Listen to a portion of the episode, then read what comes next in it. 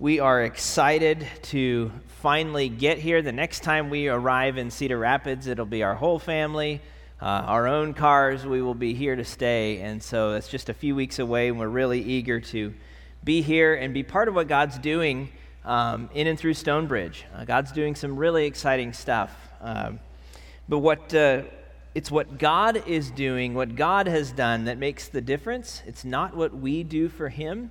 And we're going to see that in a pretty striking and powerful way in our passage this morning. So if you have a Bible with you or an app on your phone, I invite you to find your way to the book of Isaiah, chapter 52 and 53. If you open right to the middle, it's in the Old Testament, so if you open right to the middle, you'll probably land somewhere in, in Psalms. You take a right and you head a few books, and you'll get to Isaiah 52. And please stand with me as we read God's word together. Isaiah 52, verse 13. Behold, my servant shall act wisely. He shall be high and lifted up and shall be exalted. As many were astonished at you, his appearance was so marred beyond human semblance, and his form beyond that of the children of mankind, so shall he sprinkle many nations. Kings shall shut their mouths because of him, for that which has not been told them they see and that which they have not heard they understand. Who has believed what he has heard from us? And to whom has the arm of the Lord been revealed? For he grew up before him like a young plant, and like a root out of dry ground. He had no form or majesty that we should look at him, and no beauty that we should desire him. He was despised and rejected by men, a man of sorrows and acquainted with grief and as one from whom men hide their faces, he was despised, and we esteemed him not. Surely he has borne our griefs and carried our sorrows. Yet we esteemed him stricken, smitten by God, and afflicted. But he was pierced for our transgressions, he was crushed for our iniquities. Upon him was the chastisement that brought us peace, and with his wounds we are healed. All we like sheep have gone astray. We have turned everyone to his own way, and the Lord has laid on him the iniquity of us all. He was oppressed and he was afflicted, yet he opened not his mouth. Like a lamb that is led to the slaughter, and like a sheep that before its shearers is silent, so he opened not his mouth. By oppression and judgment he was taken away. And as for his generation, who considered that he was cut off out of the land of the living? Stricken for the transgression of my people. And they made, him, made his grave with the wicked and with a rich man in his death, although he had done no violence and there was no deceit in his mouth. Yet it was the will of the Lord to crush him. He has put him to grief. When his soul makes an offering for guilt, he shall see his offspring. He shall prolong his days. The will of the Lord shall prosper in his hand. Out of the anguish of his soul he shall see and be satisfied. By his knowledge shall the righteous one, my servant, make many to be accounted righteous, and he shall bear their iniquities.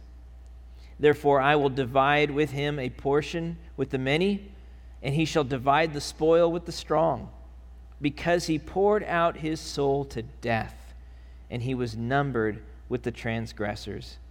Yet he bore the sin of many and makes intercession for the transgressors. This is God's word. Lord, we ask that you would bless us as we look into your word, that you would give us ears to hear you and eyes to see you, and that your spirit would prepare our hearts to be changed by the truth of your gospel. We ask it in Jesus' name. Amen. You may be seated. Well, for an entrepreneur, one of the most satisfying things in the world is building a successful family business, to start something new and see it grow from the ground up and, and thrive. But one of the most difficult things then in the world is giving that business up and passing it on to the next generation. Uh, there's an article, uh, a 1971 article from the Harvard Business Review that explains this dynamic a bit says, For the founder, the business is an instrument, an extension of himself. So he has great difficulty giving up his baby, his mistress, his instrument, his source of social power, or whatever else the business may mean to him. He also refuses to retire despite repeated promises to do so. And if you've ever served in a family business, you may know exactly what this author's talking about.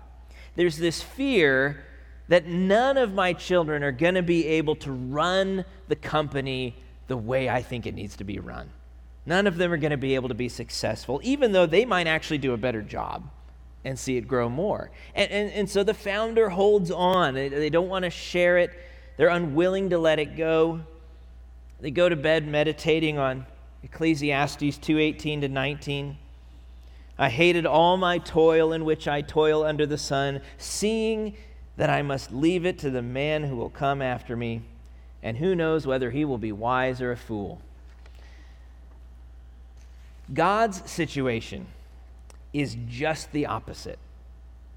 God wants to share the family business with us, if you will. He wants to include us in His kingdom, to enroll us in His work. In fact, we were created for that very purpose. If you, you think about uh, the book of Genesis and how it describes humanity ma- being made in the image of God, that, that language, in the image of God, it is first and foremost language of relationship, of being God's children. Just as we're made in the image of God, so uh, Adam, we're told in chapter 5, fathered a son in his own likeness after his own image and called him Seth. It's language of relationship to be God's children. But it's also language of representation, of serving God in his work. And in Genesis 1:28, God says, "Be fruitful and multiply and fill the earth and subdue it and have dominion over the fish of the sea and over the birds of the heavens and over every living thing that moves on the earth. So, so God made us to be his children, but also servants of his kingdom, to enjoy relationship with him, to reflect his glory, and to represent his rule on the earth. He made us for the family business. God wants to share that with us. His problem is that when he looks at his children, he really does have a hard time finding good help. There, there is an undeniable problem with humanity, an undeniable problem that we are not as righteous as we ought to be. We're not as righteous as we ought to be. We've fallen short of God's standard, of His holiness, of, of what He envisioned for His children, for His servants. Last week we looked at, at God's law the Ten Commandments. And, and that's one of the places where he reveals his standard in one of its most essential forms. As Pastor Randy mentioned last week, it's, it's not as though God came to Israel in slavery and said, Hey, here's my law. You keep this, I'll come back and get you out.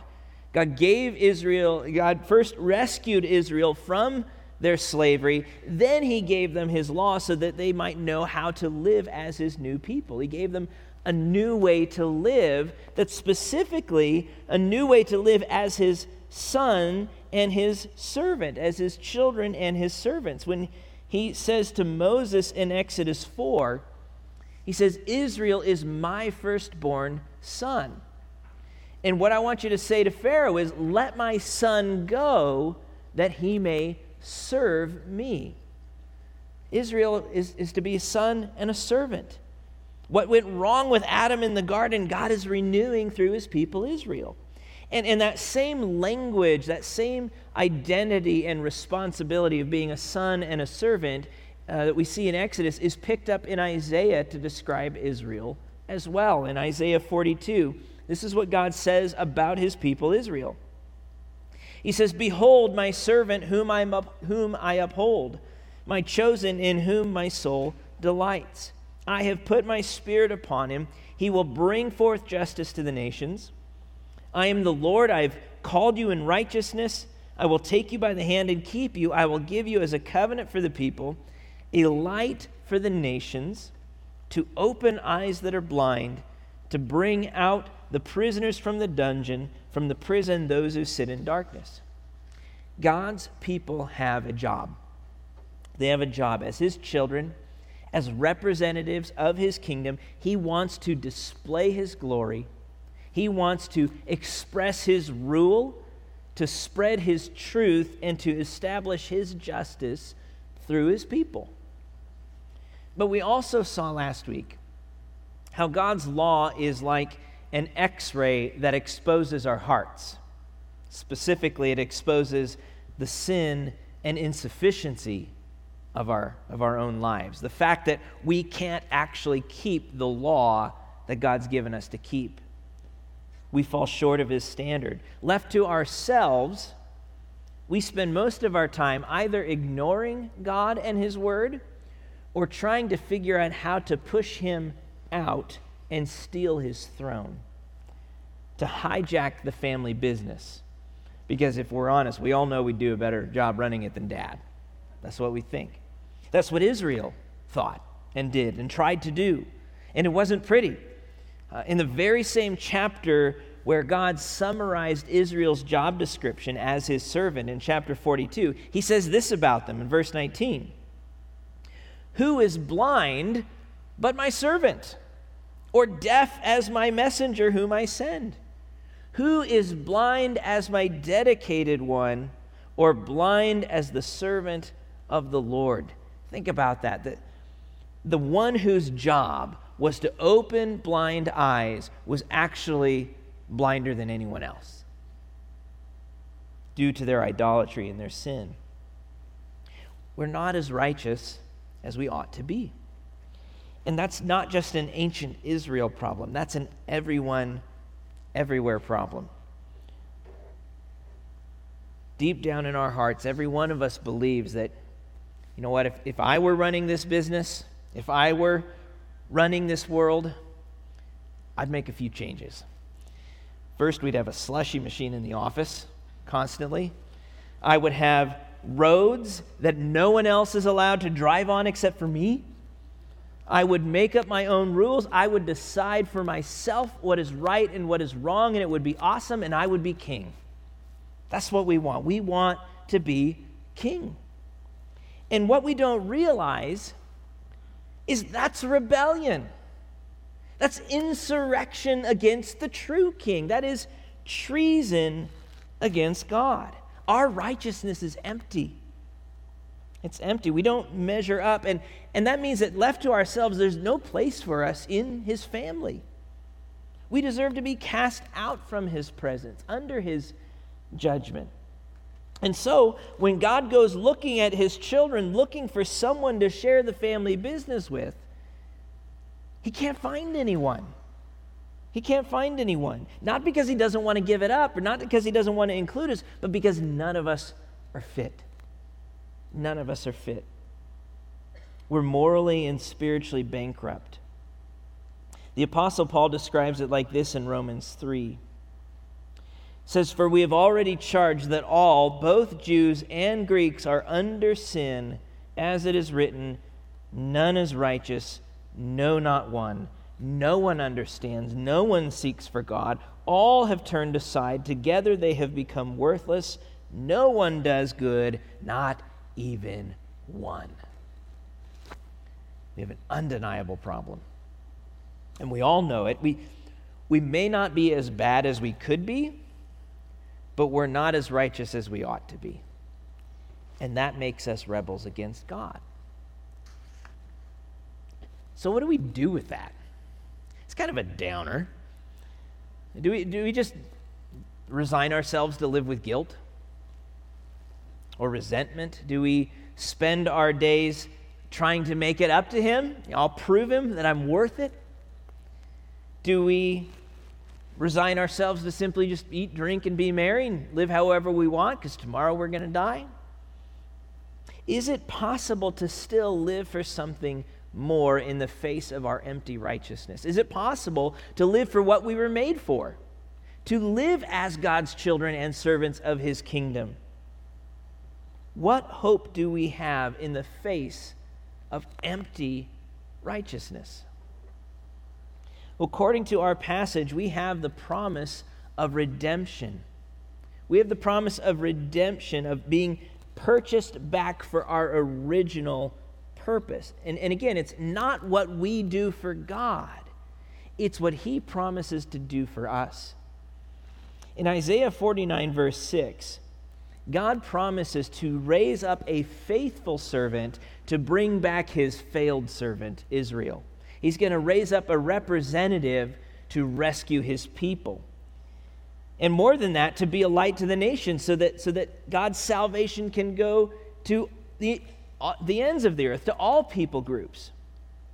God's going to exalt his servant in order to rescue his people. But what we find in our passage this morning in chapter 53 is what it will cost this servant to be exalted. What price he must pay to secure our redemption. Isaiah 53 reveals to us God's unexpected plan to redeem his unrighteous people through an undeserving substitute with unbelievable results.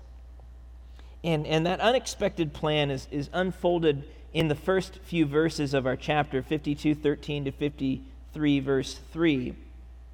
But notice how, how the song begins with a promise that God's servant will be exalted. He says in, in 52, 13, Behold, my servant shall act wisely, he shall be high and lifted up, and he shall be exalted.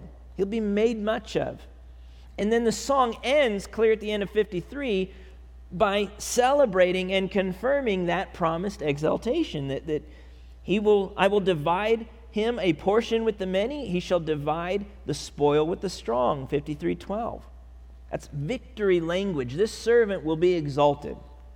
But the road to get there is completely unexpected. It is not the path uh, we would have chosen. It's not the way we would have tried to solve this problem of our unrighteousness. When we have a problem, uh, we try and find the best people to fix it, right? If you, you have a leaky faucet and you go to Yelp or whatever and you're looking for a plumber, you're not going to pick the one with the worst reviews. You won't do that. Or if your team is struggling and, and you're trying to make some mid-season trades, you're not looking for the athletes who ranked the lowest or who are the weakest or the slowest. You want the all star. You want the new champion who's going to lead the team forward nor do you adopt a strategy that involves losing all of the remaining games in order to win the season title. That's not a plan anybody's ever going to approve of. We don't do that. That makes no sense. But what's shocking here is that is exactly what God seems to be doing in his plan to fix this problem. The, the servant he's going to exalt, the one who's going to secure our redemption, is the last person you'd ever expect. And everything he does looks like losing. That's this unexpected plan. Look at the language of surprise or astonishment in the opening verses. He comes from an entirely unsuspecting origin in 53 2 through 3. For he grew up before him like a young plant, like a root out of dry ground. He had no form or majesty that we should look at him, no beauty that we should desire. Mean, you know, if he were walking down the street, none of us would say, hey, that's the guy I want on my team. That's the guy who's going to save the company. Uh, he was despised and rejected, a man of sorrows, acquainted with grief, as one from whom men hide their faces. He was despised and we esteemed him not. He's the kind of guy that when he walks in the room, you pretend like you don't see him. We hide our faces from him. We don't even want to be associated with this guy. And this is the one God chooses to redeem his people? He's not a hero, he's not a winner, he's a seeming nobody, a loser. It's astonishing. And, and, and then they're astonished at the brutality of his suffering. At 5214 as many were astonished at you. His, his appearance was so marred beyond, beyond human semblance, in his form beyond that of the children of mankind. He was beaten so badly that he almost didn't look human anymore. That's the picture there. It's astonishing, it's gut wrenching. In fact, this one, uh, he's the one who looks guilty of rebellion. It looks like he's the one under God's curse. He's the one receiving God's judgment. But then, third, they're astonished that, that the one who looks like he's being judged by God is actually making atonement for the sin of others. Verse 15 As many as were astonished at you, so shall he sprinkle many nations. And that language of sprinkling, that's language of atonement. That's what the priests did. They sprinkled the blood to cleanse what was stained by sin. And so, as a result of this, kings will shut their mouths because of him. They will be speechless for that which has not been told them they see, that which they've not heard they understand. They, they did not see this coming, and they don't have anything to say about it now that it makes sense. Completely caught off guard, as he says in 53:1, Who has believed what they heard from us? This is an utterly unbelievable, unexpected plan. Not what we would have come up with. So, why must this servant suffer? Why is this his road to exaltation? Well, in verses 4 to 9, we learn that it's because he is an undeserving substitute.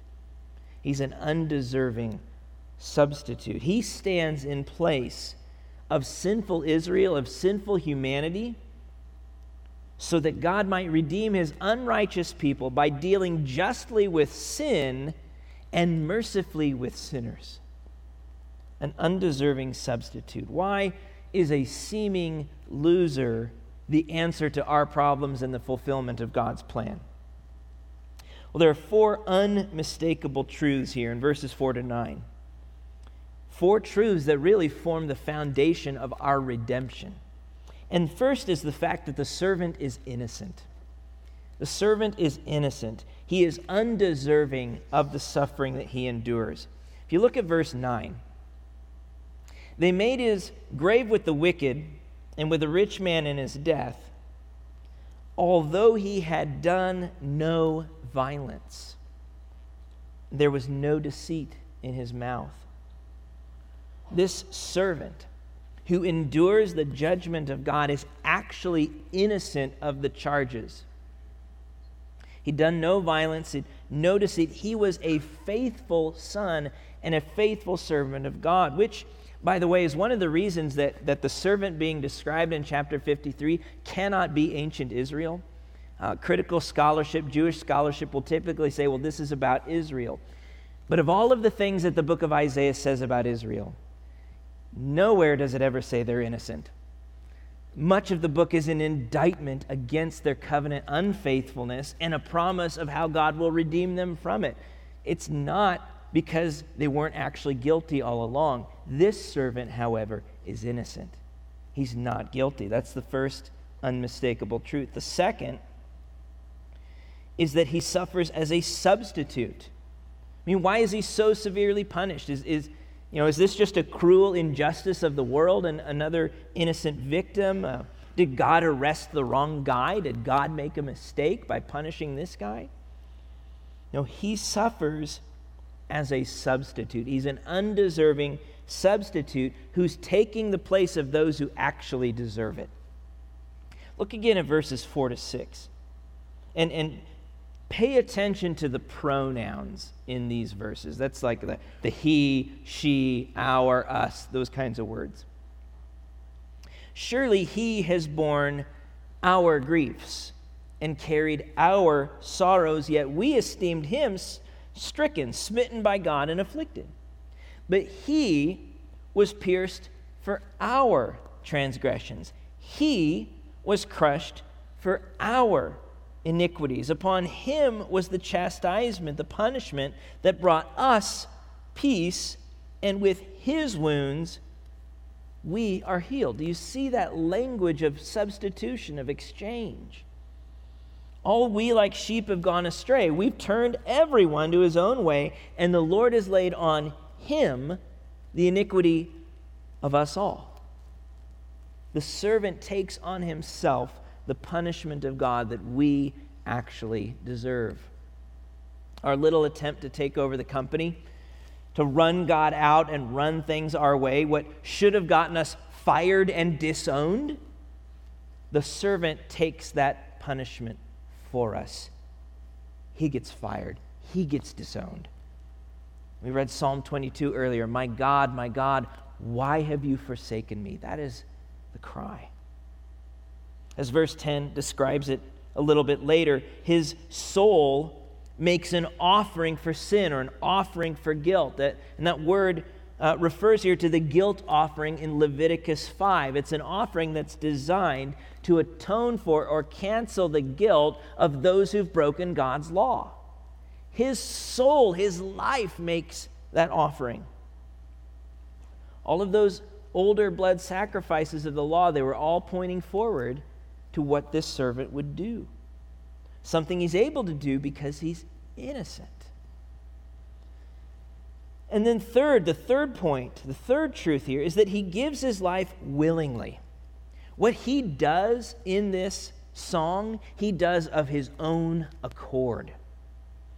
Sometimes the idea of substitutionary atonement is um, written off as being too violent or, or too unjust. It's likened to a kind of cosmic child abuse, where a vengeful father punishing his son for something he didn't even commit. But look at verse 7. Look at verse 7. He was oppressed and he was afflicted, yet he opened not his mouth. Like a lamb that is led to the slaughter, and like a sheep before its shearers is silent, so he opened not his mouth. Why would he not open his mouth? I mean, if he, why, why not call out for help? Why not uh, protest this unjust treatment? Why did he remain silent? Because he was giving his life willingly. He was on board with the plan.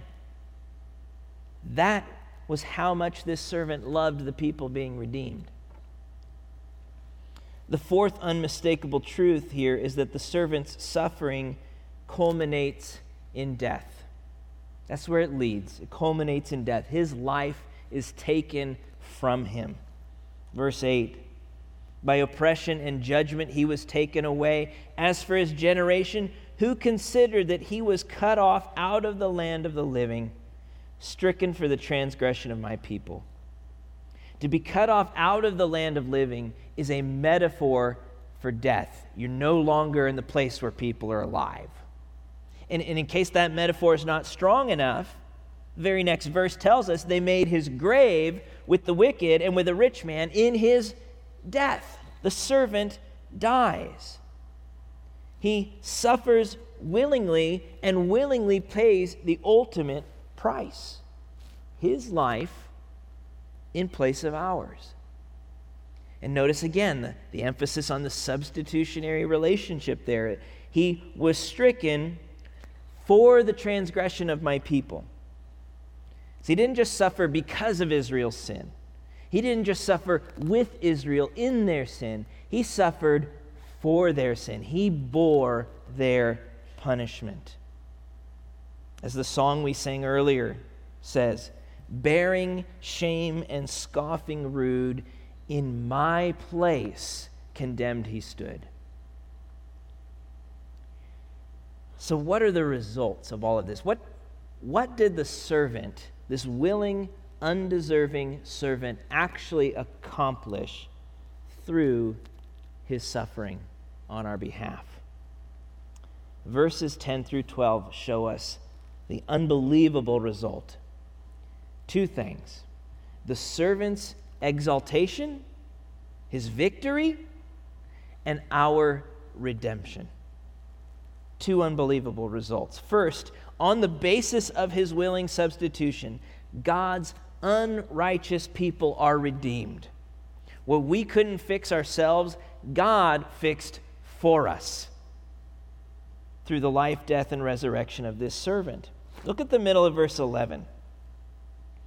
By his knowledge shall the righteous one, my servant, make many to be accounted righteous, and he shall bear their iniquities. So think about what he's saying there. He's saying that rebels who are guilty of iniquity, fancy word for sin, rebels are going to be declared righteous. Not because they weren't actually guilty, but because the righteous one, my servant, took their place. That's what he's saying. The end of verse 12, he puts it like this For he bore the sin of many and made intercession, intercession for the transgressors. So through his death, he brings rebels back into right relationship with God. By his wounds, we are healed, we're made whole. What God is doing through this suffering servant is putting this broken world and our broken lives back together, rescuing us from sin, restoring us to the family, reigniting our mission for the kingdom, the family business. That's what we call redemption. Redemption. It's, we've been reclaimed, restored, renewed in our relationship and service to God at the expense of the servant's life. We've been redeemed. And because the servant was willing to do that, to, to take this lowly path of suffering and, and, and this to be our willing substitute to the point of death, because of that, not despite that, but because of that, he is then exalted in victory. He's exalted in victory. The servant who was cut off from the land of the living, verse 8, whose grave was made with the wicked, verse 9, who poured out his soul, his life unto death, who was crushed by the Lord's own sovereign plan, verse 10. This servant, look at how he ultimately ends up, the middle of verse 10. When his soul makes an offering for sin, he shall see his offspring, he shall prolong his days, the will of the Lord shall prosper in his hand. Prosper. I thought he lost. I thought he got himself killed. I mean, the servant died, but but he's going to see his offspring and prolong his days. That does not sound like what happens in the grave. Look at verse 11. Out of the anguish of his soul, he shall see, or, or perhaps see light, and be satisfied. Dead people don't see stuff. Verse 12 Therefore, I will divide him a portion with the many, he shall divide the spoil with the strong. Again, that, that's victory language. The, the, the words portion and spoil, those are the rewards of winning a war, not what happens when you lose your life and get buried in the grave. So, so what do we make of the exaltation that Isaiah is looking forward to? What he's implying here in verse in chapter 53 is that God is going to vindicate his servant. He's going to clear his name of the charges against. He's going to reward him for his faithfulness, and he's going to do that precisely by raising him from the dead. The servant who suffers willingly in place of God's people to redeem them from unrighteousness will be exalted. What looked like losing was all along really the only actual way to win. And of course, that victory was ultimately accomplished and secured by Jesus Christ. I haven't used his name yet in the sermon, but you've been picturing him the entire passage because you can't help it. It's so clearly about him. He's the fulfillment of this passage. It is it's remarkable to read something that was written 700 plus years before Christ's birth that so clearly describes his identity and his work. He's the faithful Son of God that Adam and Israel and you and I failed to be. The faithful servant who does all of his Father's will. And of course, that was his point in Luke 24. We looked at a few weeks ago, and he's talking with his disciples, and he says to them, These are my words that I spoke while I was still with you, that everything written about me in the law of Moses and the prophets and the Psalms must be fulfilled it was always looking forward to him. We, we come to know Jesus not just by reading the New Testament, but by reading the Old Testament as well, the promises that he fulfills. And he has fulfilled these promises for you. For you, for his Father, and for his kingdom. He willingly endured the shame of the cross in our place that we might share in his righteousness, enjoy his relationship with the Father, and follow him in faithful service to God. It is possible, in the face of our empty righteousness, to live and do what we were made to live and to do. But it's only possible through our Redeemer, Jesus. Only possible through him. Again, it's, it's not what we do for God, it's what he has done for us. And if that's the case, if that's true, then you don't have to be afraid to admit your failures. You don't have to walk in here every Sunday pretending like you've got it together. Because the reality is, none of us do. None of us do. But, but what matters is not what we do for God, it's what Christ has done for us. That's what makes us acceptable before the Father. That's what makes us family. It's what He's done for us and what He's doing in us to continually make us more and more like Christ. In fact, it's not until we can admit our own failures and sin that we can finally begin living faithfully for God. Owning our unrighteousness is what ultimately frees us to rest completely in the righteousness of Christ for us. That glorious liberating truth that, that my acceptance before the Father, my invitation into His presence, my confidence in prayer, my security in His kingdom, none of it's based on what I do, but what Christ has done for me. Glorious, liberating truth. Rest in the righteousness of Christ. Whether that means putting your faith in Christ for the first time if you don't know Jesus as your Savior, uh, recognizing, wow, I really am spiritually bankrupt, I've got nothing, and confessing that sin to God and trusting in Christ alone as your Savior and King, or whether that means continuing to, to depend on Christ's righteousness as I try to follow Him each day. It's something we have to fight for every single day to, to let go of my own self righteousness, to take my guilt and my shame and bring it once again to the cross, where His mercies are new every single day. To find sweet comfort and rest in Him. And as a people who are redeemed by His righteousness, in Him, we're finally able to serve the Lord with confidence as beloved children and joyful servants.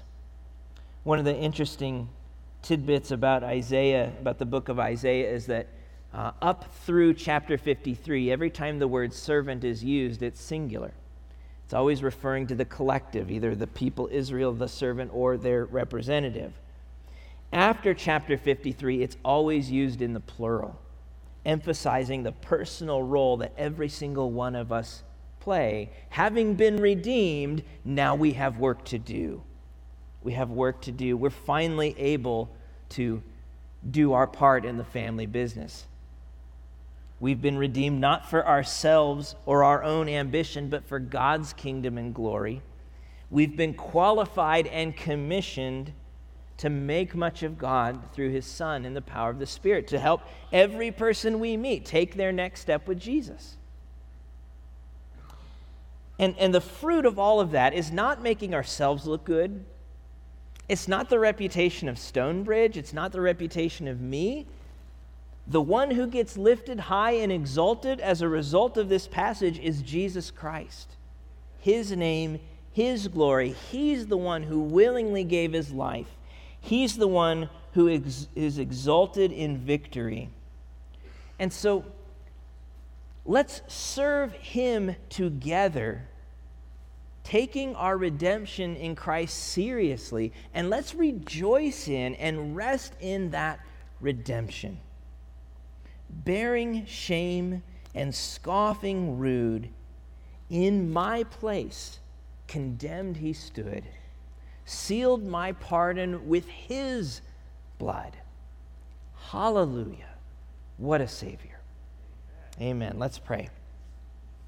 Gracious God, thank you that we have so rich a redemption in Christ. We who did not deserve it, you have lavished your grace upon us, God. We praise you for that, and we pray that, that we would take that seriously, Lord. We would rest in the finished work of Jesus, and that out of that redemption, we would serve you faithfully, God. And Lord, as we gather at your table now, would you remind us of that gracious truth that you have done the work. We are the joyful, humble recipients. We ask it in Jesus' name. Amen.